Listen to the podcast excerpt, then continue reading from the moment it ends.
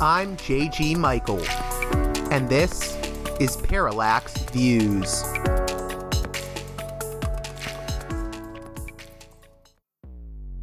Hello, this is Mike Swanson. In a few moments, you're going to listen to another segment of Parallax Views. But before you do that, let me tell you about my new book, Why the Vietnam War. It's a sequel to my previous book called The War State, which has lots of positive reviews on Amazon. It's been out for years. But this one is a more detailed case study of how the American empire and national security state operate using Vietnam. And I believe it shows also how things work today, how policy is actually made and why. So grab the book on Amazon.com, Why the Vietnam War.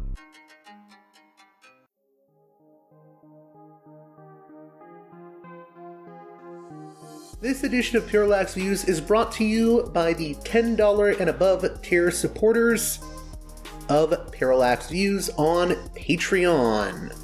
So, with that in mind, producers credit shoutouts to Gunner, Mark, Alexander, Catherine, Tilo, Emilia, Jeff, John, B. Lund, Brian, Elliot, Michael, Brace, Nick, Galen, Arlen, Bo, Gigadelic Media, Chance, Chase, Dan, David, Gary, Ishtofer, James, Martin, Matthew Ho, Nobody, Thomas, and Dano.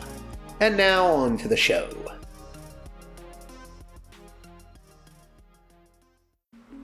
Hey there, Parallax Views listeners. On this edition of the program, Mel Gurtov, Professor Emeritus of Political Science at Portland State University, Editor in Chief of the International Affairs Quarterly Asian Perspective, blogger at In the Human Interest, and author of the new book, Engaging China Rebuilding Sino American Relations, joins us to unpack the Chinese spy balloon incident that has caused quite an uproar on Capitol Hill and further exacerbated tensions between the US and China. Of course, the US and China have been having a rocky relationship as of late as it is, with concerns over Taiwan, among other issues. However, the spy balloon incident has blown up in the media. We're going to be discussing how the U.S. responded to the incident, the fallout from this incident, including Secretary of State Antony Blinken canceling a diplomatic visit to China, and how this whole episode could have been handled differently. All that and more on this edition of Parallax Views. And with that being said, let's get right to it with Mel Gurtov, author of Engaging China Rebuilding Sino American relations.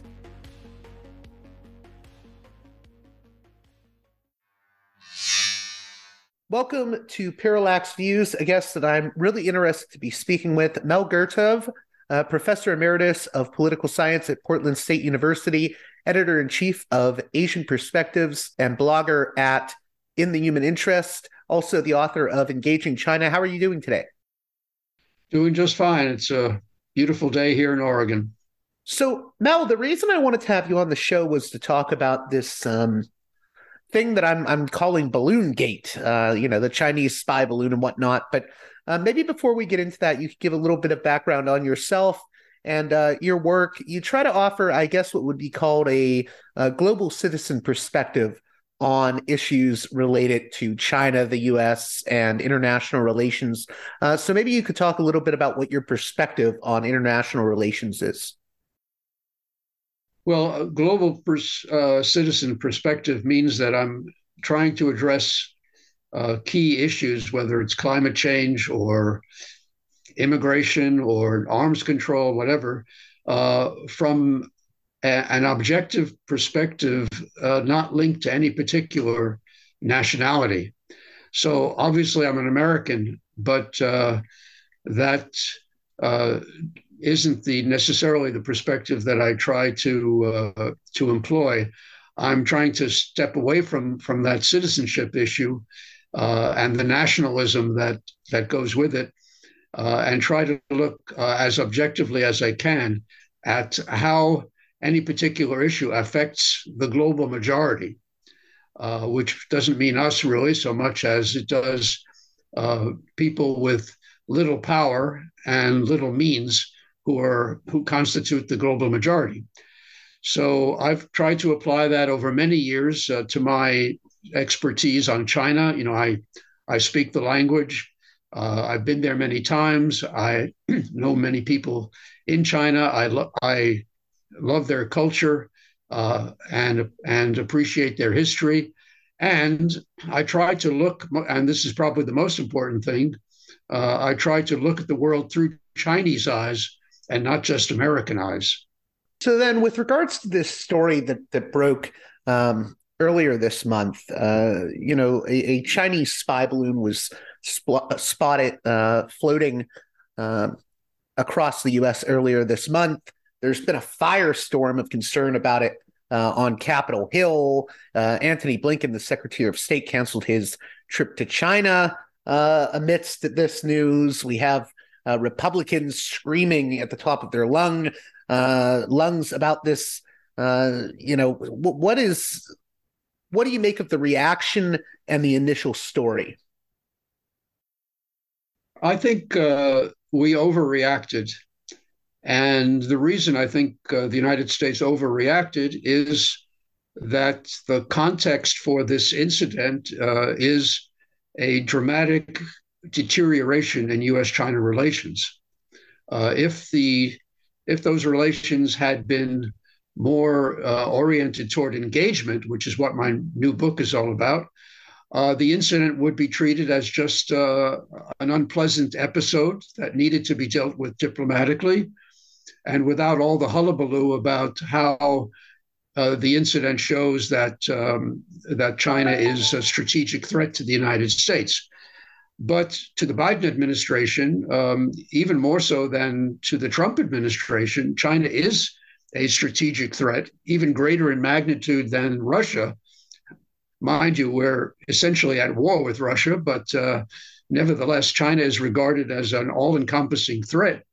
And so the balloon episode fits into that uh, narrative. And as a result, uh, the bipartisan consensus in Washington, which is hostile to China, um, especially within the Congress, uh, has taken the incident uh, and made it seem to be uh, a dramatic example of how the Chinese are getting away with murder. Uh, they're uh, brazenly uh, violating American sovereignty, et cetera, et cetera.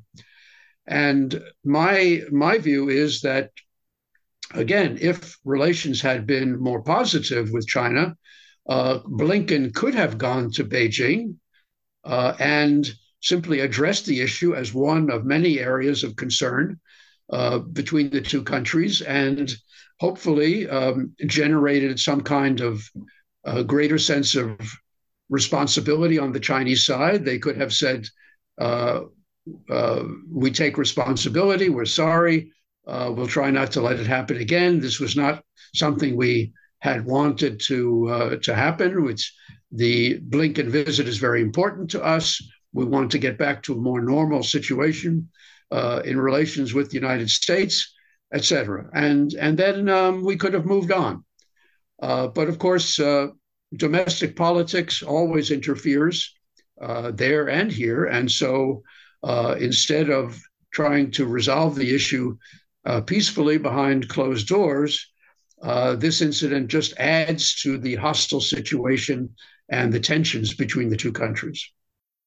So, with regards to the Biden administration and relations with China, you said that um, the, the Biden administration has an even more, I guess, hawkish stance or hostile stance towards uh, China than even Trump. Um, maybe you could explain that a little bit more in detail, because I know uh, people are going to be saying, "Well, wait a second, uh, you know the the Republicans are raising hell now, saying that Biden hasn't done enough when it comes to this uh, Chinese balloon incident. So maybe, maybe you could explain what you mean more by uh, Biden's hostile stance, and then comparing that to the Republican stance.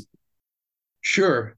Uh, let's go back uh, for a moment to the Trump administration and really the the central issue for Trump was tariffs and the US China trade situation.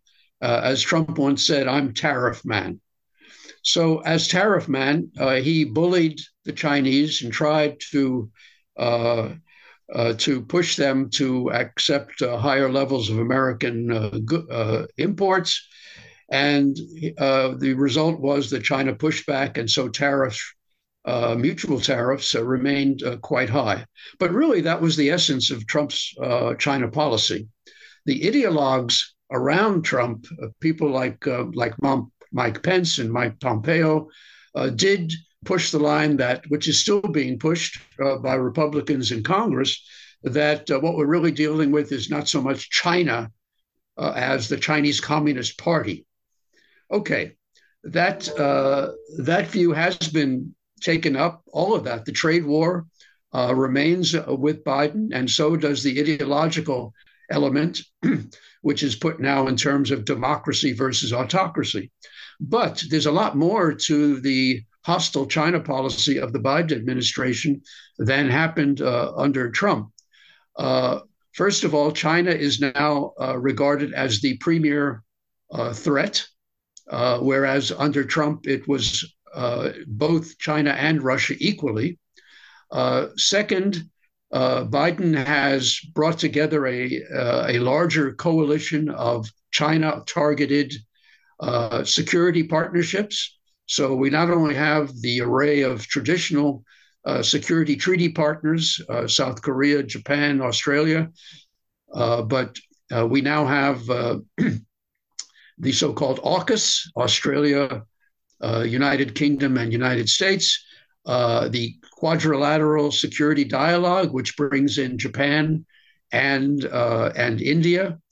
Uh, the United States has now gained uh, access to four additional bases in the Philippines, again because of the presumed China threat.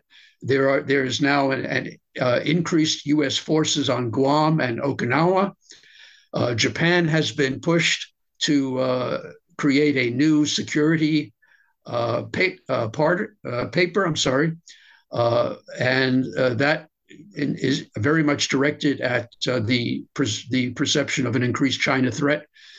So, and then of course in Congress itself, the bipartisan consensus has meant an extraordinary array of bills directed at China. Probably the most important one is designed to dramatically increase the uh, U.S. role in Taiwan, uh, which uh, goes beyond our traditional uh, strategic ambiguity uh, concerning Taiwan. That is to say, uh, the notion that we will keep ambiguous what we would do if China attacked.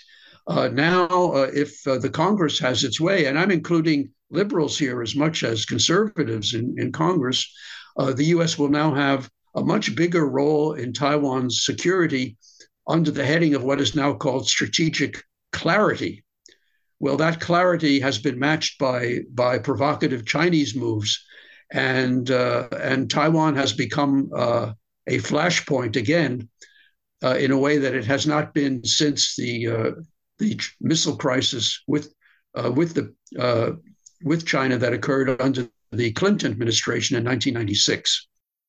Are there any um, significant differences between uh, liberals and conservatives on the Hill with regards to uh, China, or is it uh, really completely bipartisan? Uh, there are very few voices on the Democratic side that are suggesting that uh, perhaps we're going too far in dealing with China uh, in, and thinking of China as a national security threat. It's really uh, quite disappointing to find that liberals are just as uh, powerful on the China issue as conservatives when it comes to supporting uh, Taiwan with military assistance, uh, when it comes to conducting a chips war uh, to deny China access to semiconductor technology. Uh, when it comes to educational exchanges with China and the presumed uh, threat of uh, Confucius institutes that have been established uh, and now, uh, for the most part, disestablished in the United States.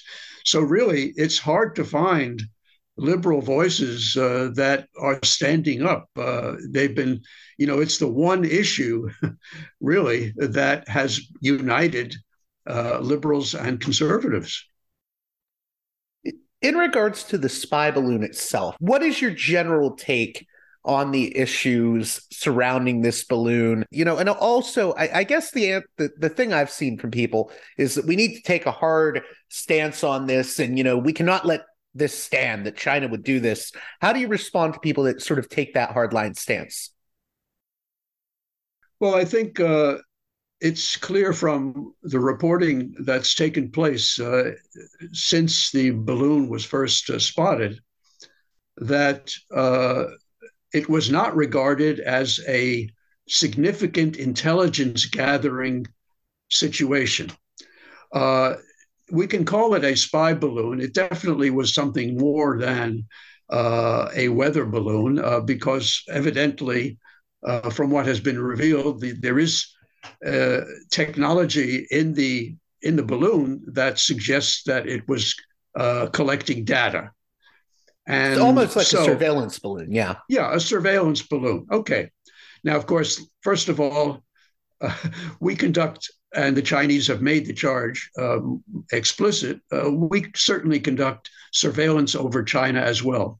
And of course, not just with balloons. I mean, we do it with uh, primarily with satellite technology, just as the Chinese uh, do. So we're all do we're all in the same game. Number one, but number two, uh, uh, President Biden himself, as well as other officials, have acknowledged that the spy that the so the Chinese balloon um, from the very moment it came in uh, over U.S. territory, was not regarded as a technological threat. Uh, that it was really not engaged in something that was uh, particularly onerous. So, so that's uh, that's the first uh, order of business.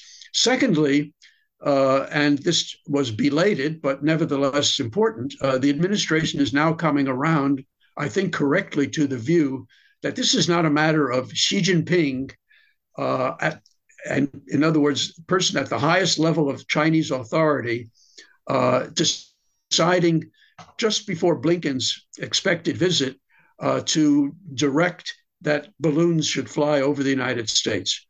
Uh, much more likely uh, is it that the a division of the People's Liberation Army, the official name for China's uh, armed forces, um, sent the balloon up as a matter of course. Uh, you know, as I've written, um, students of bureaucracy will recognize that um, agencies within governments uh, often will act on their own, doing what they normally do without reference to what else is going on in the government. So the foreign ministry is dealing with uh, with uh, the U.S. State Department and Blinken's visit on one hand, but on the other, some div- subdivision of the of the Chinese military is doing what it knows best what how to do, and that is sending up balloons. So uh, we have a situation that again um, could have been dealt with uh, really as a bureaucratic issue and um, and and resolved without uh, an increase in tensions.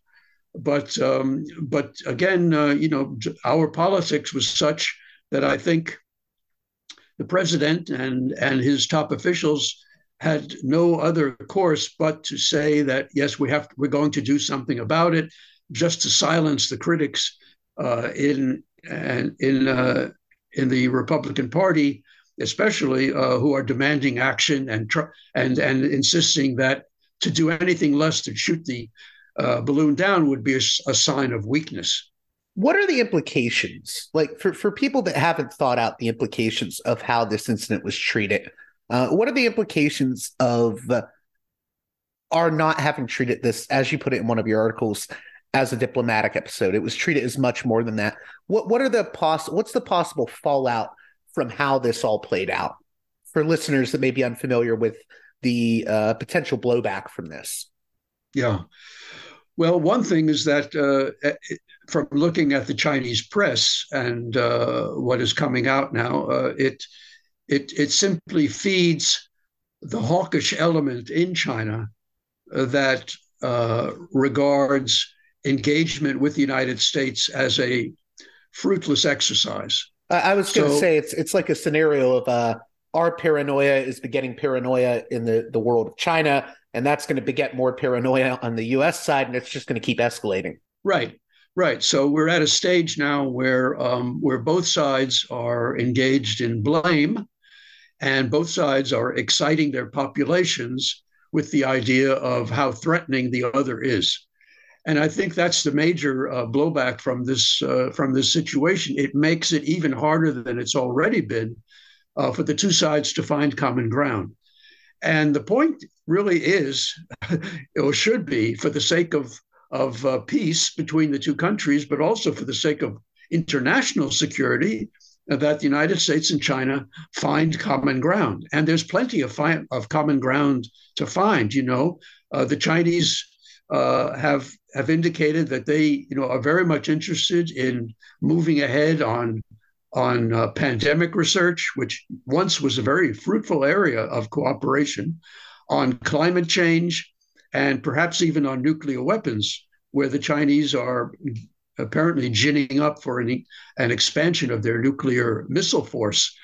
And that's just, and those are just three items um, which are, uh, you know, very important. Obviously, we have trade issues that remain uh, unresolved, um, and and so forth. So um, any anything that increases tension, uh, such as the balloon in- incident, really sets back the agenda for cooperation quite a bit.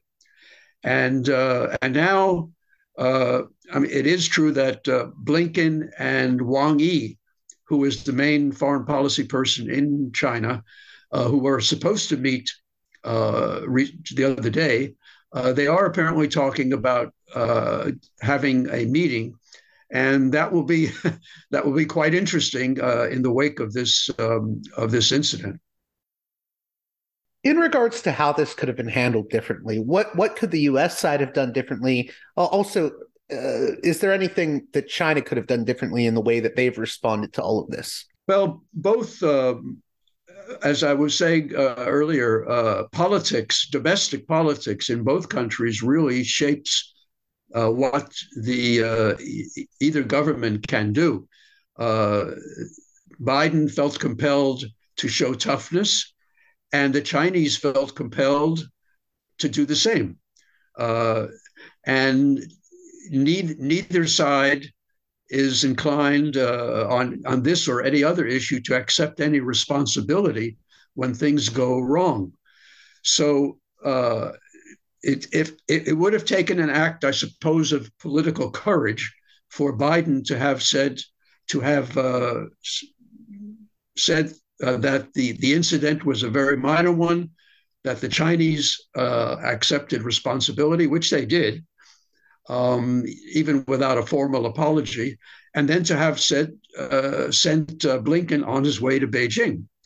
And the Chinese, who had initially said uh, to Blinken in a message from this very same uh, Wang Yi, uh, that you know let's treat this issue calmly and professionally. Those were his words um, they could have accept they could have welcomed uh, Blinken and uh, and following up with a with treating the issue uh, in a calm manner, uh, maybe even uh, gotten a uh, an, an, apology out of them, and the and then they could have moved on to to the more important matters that are before them.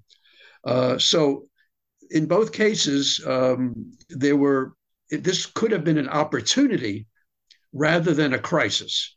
It, it could and have been an opportunity for uh, diplomacy and to better understand each other. Exactly. And, you know, uh, this is what diplomats are supposed to do. Their job is to uh, keep crises from happening, or if they do happen, uh, to calm the waters and try to find a way, uh, find an off ramp, so to speak. Uh, and that's and in that sense, it uh, it was an opportunity, uh, but instead it was treated as a as a crisis. Why do you think um, th- this is a question that's come up on my show a lot? Do you think in some ways we've forgotten uh, the importance of the diplomatic toolbox when it comes to addressing international relations or U.S. relations with other countries? And how can we renew, you know, the importance of diplomacy within American foreign policy? Well, I think you're absolutely right. Uh, it is it is the case that um, uh, in the U.S. State Department, and this goes back to Trump, uh, a lot of people with expertise uh, not just on China, but on every other element of, uh, of foreign policy, uh, were e- either either resigned or were pushed out.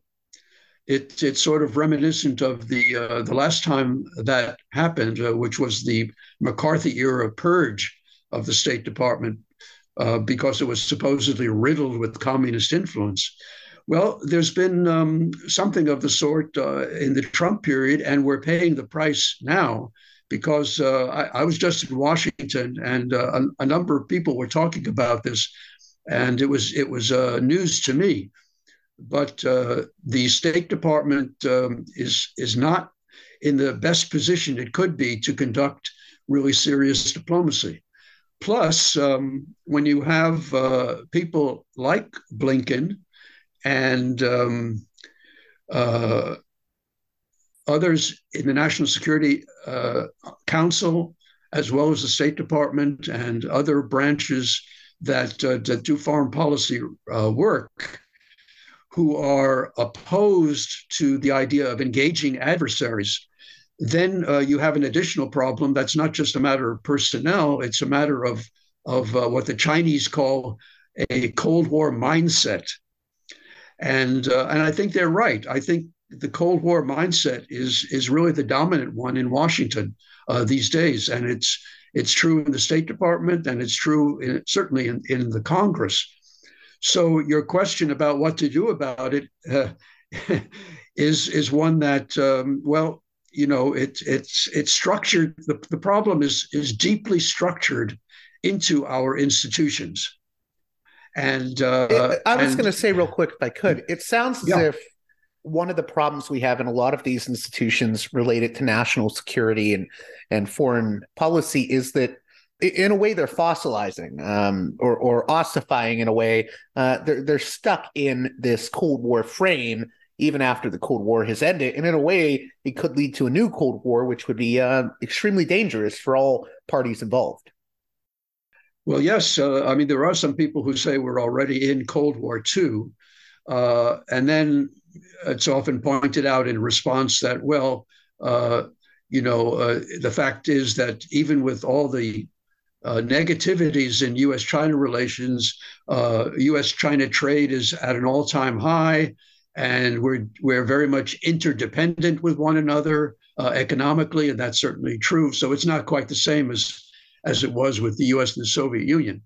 Well, I'm not too interested in whether to call it Cold War II just yet or or not, but the, the reality is that many elements of Cold War, particularly you know in terms of uh, what what accounts for the ongoing uh, endless uh, tensions in the relationship, uh, those elements are are still there, and um, and how to how to get rid of them is well, it's a, it's a. I mean, we look at how long the Cold War with the Russians went on, uh, and we can see that it, it took the demise of the Soviet Union uh, itself to finally bring something of a halt. Although now it's turned out to be only a temporary one because we're right back in in a Cold War situation with Russia.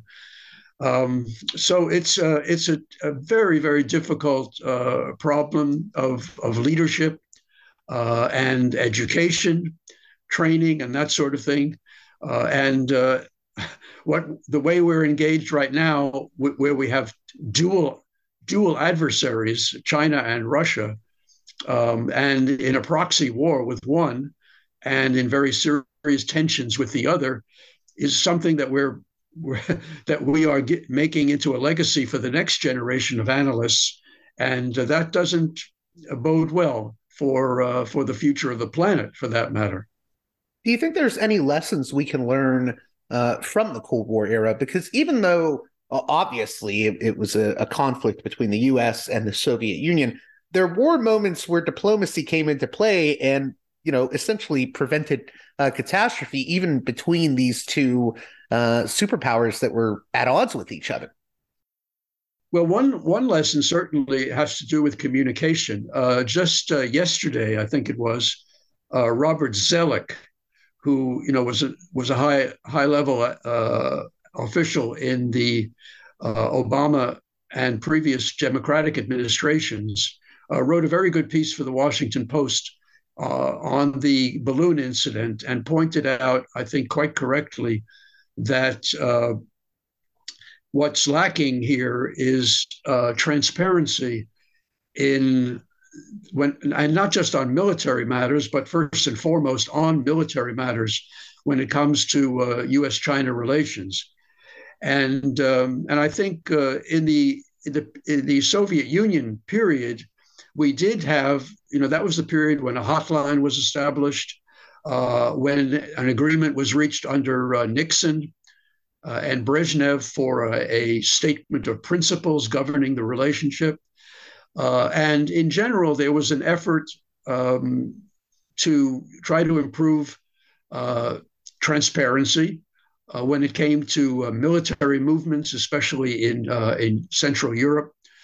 And so, what Robert Zoellick is talking about in his Washington Post article is that, and, and again, this he was saying this should be on the agenda when uh, uh, when Biden, Blinken finally meets with Wang Yi, uh, that some better, um, more systematic way needs to be uh, established to have clear communications on uh, military on military matters, certainly including uh, military deployments, mil- the use of military intelligence, gathering and, and that sort of thing. But also, he was suggesting, uh, very interestingly, that that that same transparency should should apply or could apply on issues of climate change um, and other other kinds of contacts where we tend to be uh, we and the Chinese uh, tend to be uh, very um, sparse in what we in the information that we exchange with one another. Uh, so here in this era of um, uh, where technology provides opportunities that we never had before for instant communication, uh, with as far as the Chinese are concerned, we're certainly not using them.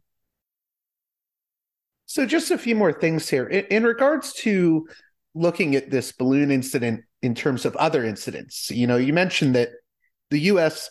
and China have had plenty of incidents of far greater magnitude that were settled diplomatically. Could you talk about some of those incidents and maybe compare and contrast them to this Balloon Gate incident? Yes, um, you know the two that I particularly mentioned uh, were in 1999, in the Clinton years when um, the uh, the United States uh, mistakenly bombed the Chinese embassy in Belgrade, in what was then Yugoslavia. Uh, and then the there was um, a further uh, further incident where uh, in, in, the George W. Bush administration in 2001, where uh, the you know the a U.S. Jet and a Chinese jet almost collided. The U.S. jet was on a mission which of a kind that still takes place along the China coast, surveillance mission. the Chinese are very upset about that and have mentioned it just recently uh, because of the balloon uh, uh, episode.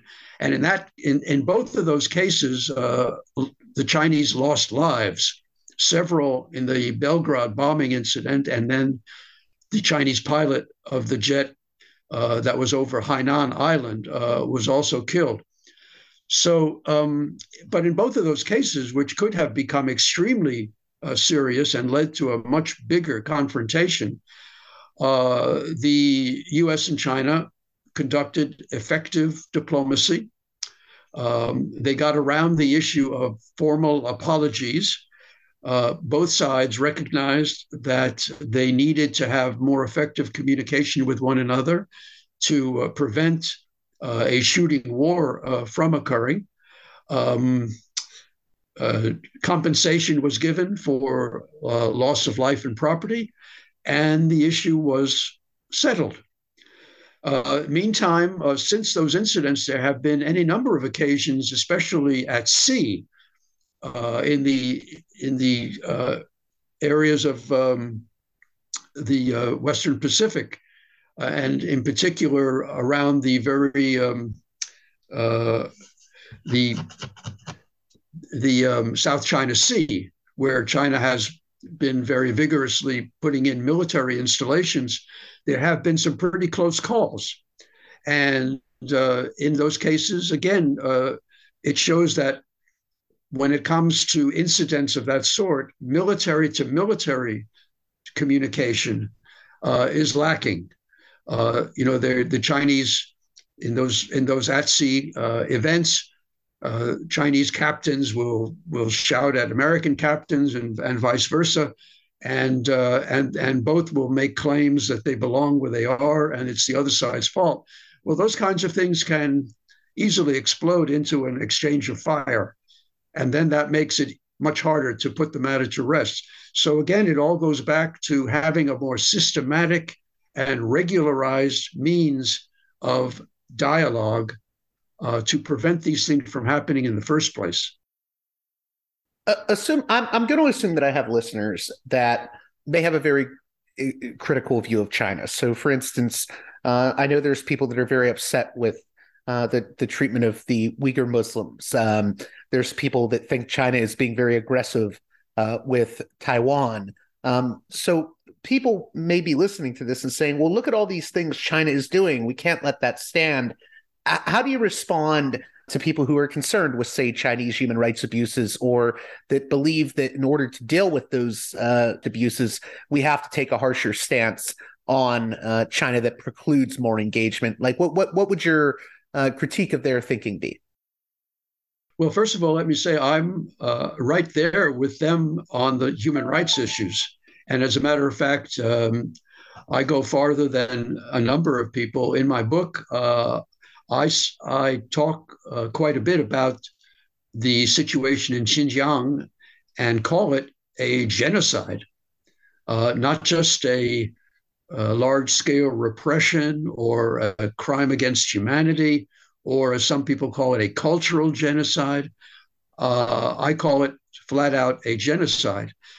Engaging China does not mean forfeiting the right to criticize and sanction uh, another country, in this case China, for blatant human rights violations.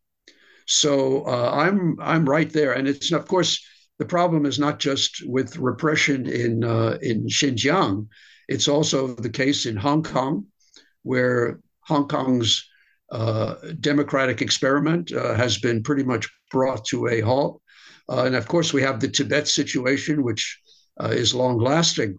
And beyond that, uh, Xi Jinping has been uh, has been uh, engaged in a widespread repression of critics, uh, journalists, academic critics, and so forth. I, I think and even so, members of, of the Communist uh, Party in China have sort of been uh, he, he's sort of consolidating power now. It seems like. Yeah, yeah, and he's he has a situation of essentially lifetime tenure if he wants it. Uh, and he's been abusing it.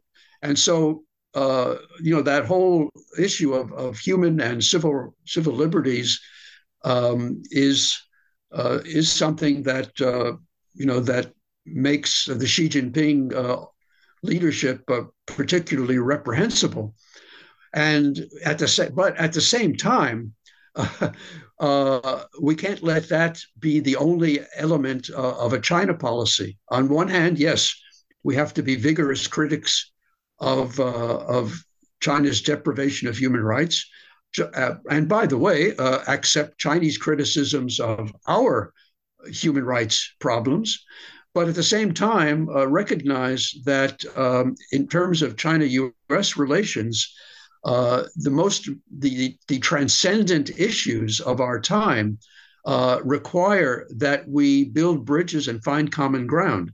And those central issues, as I've mentioned, are, to my mind, uh, the climate crisis, pandemics, and nuclear weapons. So we can't forfeit one for the other. How would you uh, grade the pandemic response in regards to U.S.-China relations? Um, you know, I, I, know there were a lot of people that uh, were trying to like blame China or or pushing conspiracy theories, and I, I think that's done a lot uh, to to sort of hurt uh, the possibility of better relations between the U.S. and China. Uh, on the other hand, I, I, do think a lot of people pushed back on the sort of anti-China conspiracy theories around the pandemic. Uh, what do you make of all that? Just out of curiosity. Well, I think uh, the Chinese started out uh, handling the situation pretty well. Uh, I'm not going to speculate on the origins of of the virus. you know whether it was a zoonotic uh, transmission or or a, a, laboratory experiment gone wrong. Uh, maybe someday we'll find out the truth about that. But in any case, uh, you know the the dramatic uh, quarantining uh, of of citizens that occurred in China was very effective. But then the zero COVID uh, element that that Xi carried out was a was a dramatic failure and the Chinese are now paying the price for it.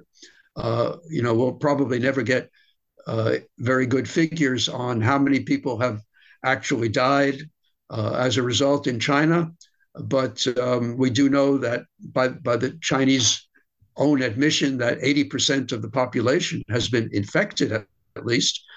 So it's been badly handled and uh, and and aroused a great deal of resentment. And we saw the some people actually, especially younger people, um, uh, actually protesting against uh, against the uh, the new policy.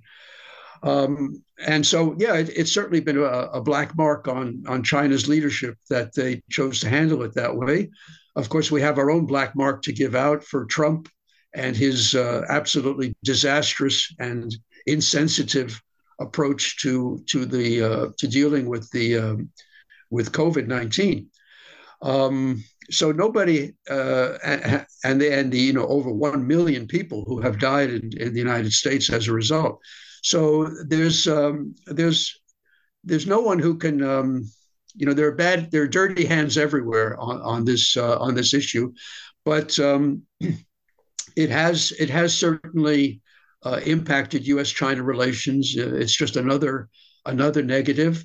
Uh, it's particularly unfortunate now that uh, the Chinese will not accept our offer of vaccine assistance because uh, it's very clear that uh, the uh, Moderna and Pfizer vaccines are much more effective than the Chinese made vaccines. Do, do you think uh, the incident, out of curiosity, do you think the incident involving Trump calling it, you know, the China virus and, and certain, I mean, I, I, know you said you don't want to get into the what the origins were, but I, I remember there were some voices pushing uh, conspiracy theories. I would say that uh, this was like a biological weapon created by the Chinese. I mean, it's one thing to say it could have been a lab accident, but the people pushing, you know, oh, this was all deliberate or calling it the China virus, I think those approaches actually have done a lot of harm.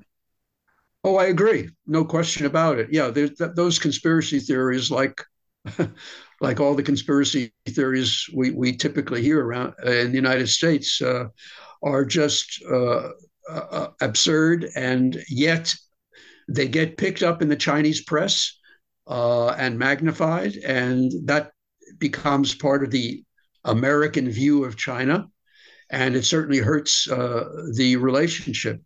and of course, as you said, the, the way that the China that that the um, the outbreak in China was depicted during the Trump years, um, making it uh, seem that it was a you know part that that it was the Wuhan virus or or the Panda virus or whatever.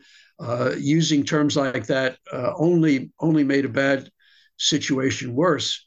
So uh, it, it's just another piece in the puzzle, and um, and there's just it, on our side, it's very hard to stop. And, and what it did do also in response was lead the Chinese to create their own conspiracy theories, you know, arguing that that uh, actually the virus originated in American military laboratories. Right, right. That it was. Uh, I, I, think the claim was that it was like hybrid warfare by the U.S. Yeah, yeah, yeah.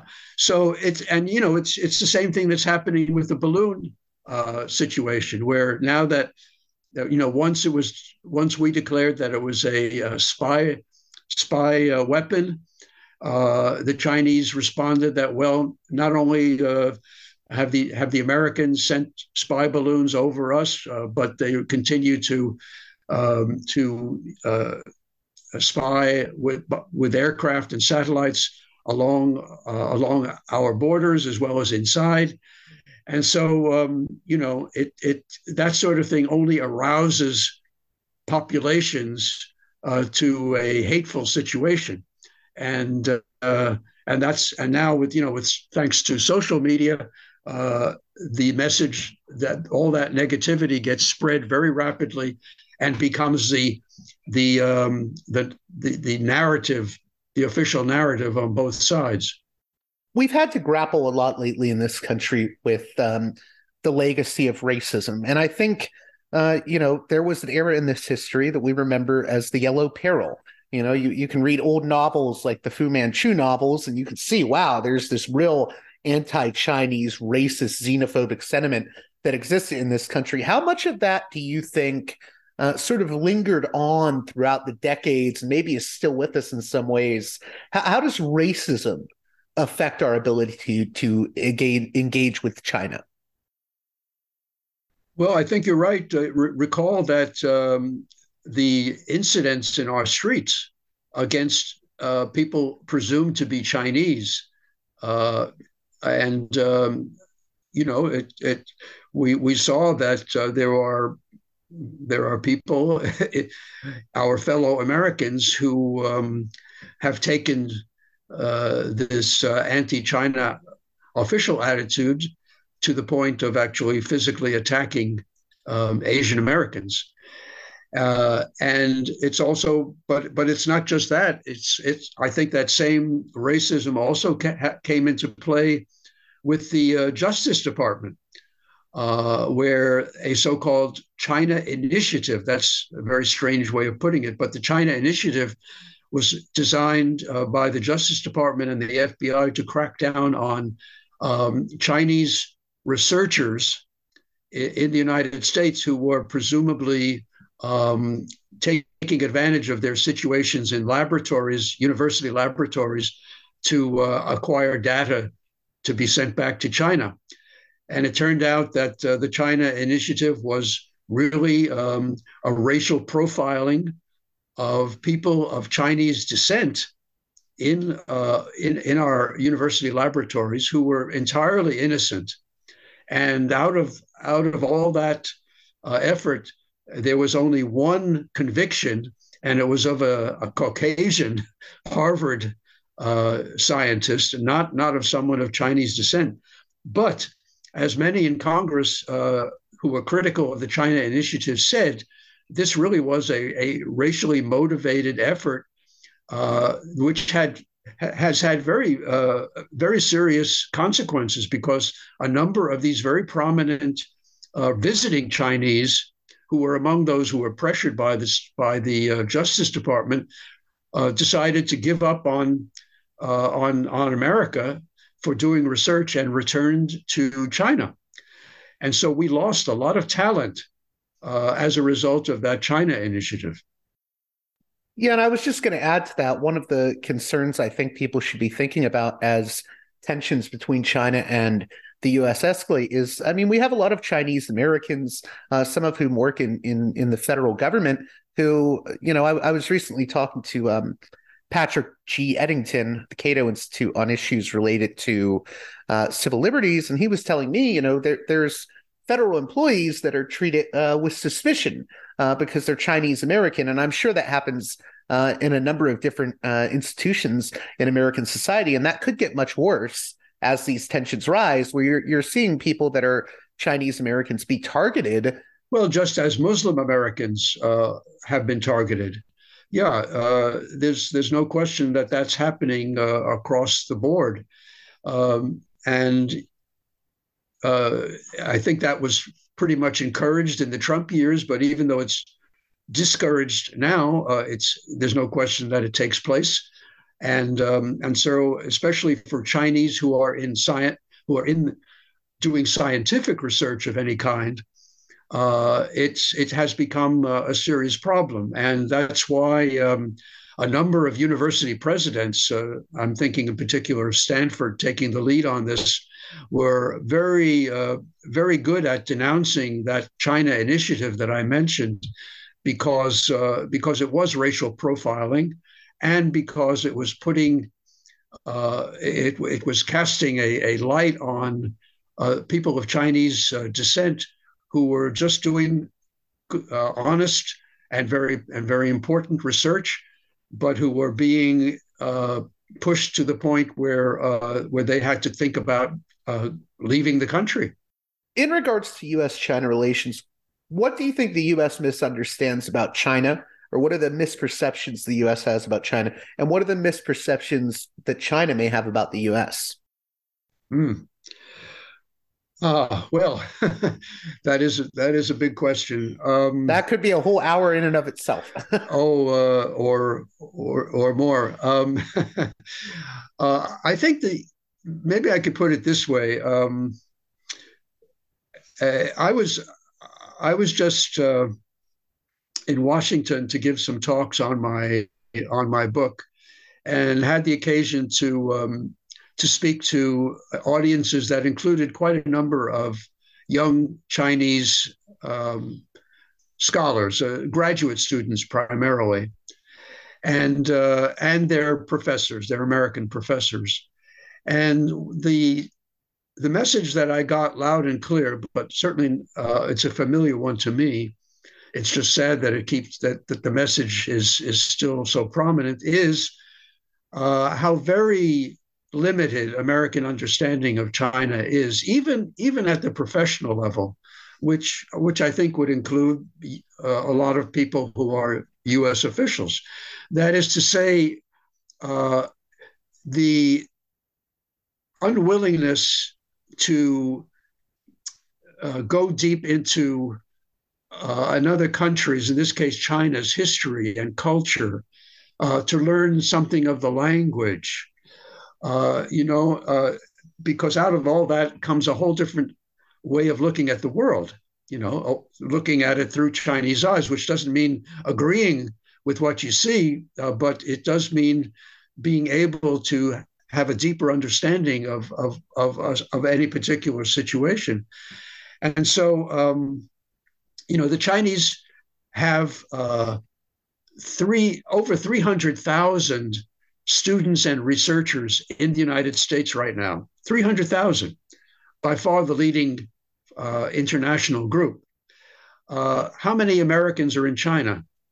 Uh, well, I don't know, but it's uh, it's it's a handful, really, compared compared to the number of Chinese here.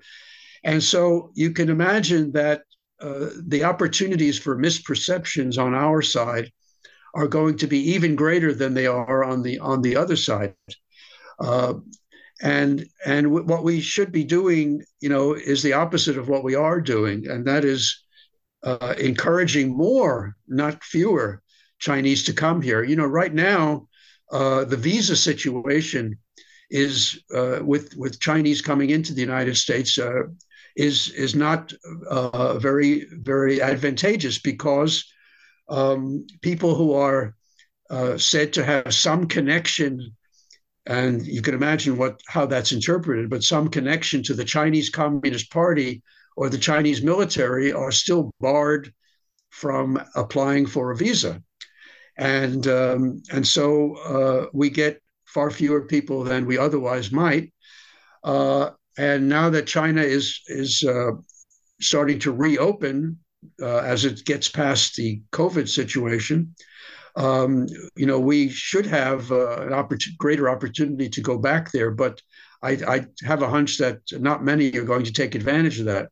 So, so the the issue of how how to perceive China as something more than a, a draconian state where um, where everybody is who who says anything that's off off color is going to be locked up, uh, and try to see that China is a very you know has become a quite quite diverse society, and it really there is no one China profile. You know, there's there's uh, I, I always like to say in in talking about China that You know, there's there's uh, coastal China and there's interior China. There's ethnic minority China and there's ethnic majority China.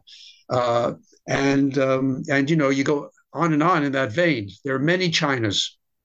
Yeah, I was going to say it's it stands in stark contrast what you're saying. It stands in stark contrast to I think uh, a common American view that I, I, think is pretty xenophobic that almost treats China as if they're like a Borg society, right? Um, yeah. Um, and I, I do think I do think that China probably has different cultural mores around the, the place of the individual society. There may be a greater emphasis on cooperation uh, or collectivism in some ways, but there's also this misperception I think people have where they treat China as just some Borg entity, and it's uh, very damaging in my view. Well, it is, and uh, it it lends itself to stereotyping and demonizing, which were hallmarks of the Cold War with the Soviet Union. Uh, and you know, China is um, is so vast and so uh, multi-part that uh, you can't. You, you, have to be very careful about uh, about uh, treating uh, China or the Chinese in, in, a in a monolithic way. it's a very diverse country. There are many. There are just as many different lifestyles and ways of thinking as there are here. Truly, and even though um, it's a it's a society that is very much uh, under the repression of uh, of a party state uh, leadership, uh, that doesn't mean that when you actually go there and talk to people, you don't get uh, very fresh and frank uh, points of view. So, um, but you know, in order to to understand that, you know, you can't just hear about it; you have to actually live it you have to go there, and that's not easy. And besides, you know, Americans are not, we're well known for not being terribly keen on getting deep into another society's uh, culture because we think that they have more to learn from us than we could ever possibly learn from them. Since you said looking at the world through uh, maybe Chinese eyes, what do you think the biggest? I don't even want to use the term differences, but uh, maybe just just the way that China looks at uh, culture or the individual in society. How does it maybe differ a little bit from maybe um, uh, an American view on some things? Well, certainly when it comes to the whole issue of uh, individualism, uh, that's really, I think, probably the most uh, the most significant thing. Chinese who come from China to to the United States uh, are certainly attracted to the individual freedom that that exists here. Uh, they really they really do find that, and, and that's and especially those Chinese I was talking about a moment ago who are in the scientific community. You know, they appreciate academic freedom, and res- and that includes research freedom, and that's why they came here, and and that's why they were so shocked to find themselves suddenly under suspicion uh, so, and I think in general, uh, on the one hand, they uh, vis- Chinese visitors will will appreciate the extraordinary opportunities for self-expression uh, that we have and for freedom of movement and and all that. But on the other hand, they see where that can can um, can go too far. You, you mean uh, would, can, would, an example of that maybe be like the mask situation? Because I know in I, have been to in contact with people from Eastern cultures that would say I never had a problem wearing a mask um, because you know hmm. it's just I don't I, I, don't want other people getting sick. Whereas there were arguments about that in the U.S. Um, is that a possible uh, difference that maybe they would see? Yeah, that that that would certainly be one among among many. Uh, but I think uh, even more so, you know, uh, think about the freedom to to have a gun uh, and to to use it. Uh, the freedom to uh, to be fighting with other with other people, uh, you know, online, let's say, uh, or or road rage. Um, you know, all, all, the all the ways in which in which we're you know that we are ourselves familiar with, in which in which uh, this individual freedom gets gets out of hand and and causes you know terrible problems. I mean, the freedom to say whatever you want in whatever way you want uh, online or to uh, or in other social media. Um, you know, those things the Chinese really take get get um, surprised and shocked about. Uh, so um, they, you know, they understand quite well the contradictions of American society, and uh, and they and and thus find uh, wind up being both attracted and repulsed by what they see. Last question here in terms of engaging China, and maybe since we were talking about cultural differences, bridging cultural differences. Uh, what's your hope for the future, and what do you hope that listeners get out of this conversation when it comes to engaging with China? Well, I think the first thing that I hope people uh, get out of it is that uh, they see China not in terms of a looming uh, threat, but rather as a country which is primarily concerned about internal security, uh, which has both positive and negative uh, dimensions, to be sure, uh, and is not concerned about uh, attacking Taiwan or about gearing up for a major war with the United States. Uh, this China is not the old Soviet Union. Neither is it the current Russia. Uh, it is an enormous country which uh, certainly uh, demands its rightful place in the world as a great power. And, uh, and, and efforts to block China's rise are go- inevitably going to be unsuccessful and in turn and, and in fact will breed suspicion, and hostility. So, my primary concern is that uh, folks take away that that there are very important opportunities for mutual advantage and international security by creating as many bridges as possible to China and from them from them uh, to us. Well, Mel Gurtov, I want to thank you again for coming on Parallax Views. Uh, I'm assuming my listeners can pick up your book, Engaging China, uh, at their uh, favorite independent bookseller or online. Uh, anything yes. else uh, that I missed? no, uh, great questions, and um, it's been enjoyable. Well, that does it for this edition of Parallax Views. I hope you enjoyed my conversation with Mel Gurtov and that you'll check out his book, Engaging China rebuilding Sino American relations. As always, if you appreciate the work here I do at Parallax Views, please, please, please consider supporting me on Patreon at patreon.com slash parallaxviews. One more time, that's patreon.com slash parallaxviews. Until next time, you've been listening to Parallax Views with Parallax Michael. Views to Parallax Parallax Views with Parallax Views. The way out is not simply to say don't do it, just to prohibit. It's nothing else. If we don't do it, others will be doing it like crazy. So, you know, we have to confront the problem. But no, basically, basically, I'm I know of the great anxieties, problems, new forms of control, but it's also new forms of freedom. This is why I always emphasize that uh, uh, internet and all this new digital stuff, it's a very ambiguous phenomenon, but it's the field of struggle. New forms of enslavement, but at the same time, new incredible forms of freedom. We have to accept the fight with no nostalgia for old, allegedly more authentic communities or whatever. I'm not afraid.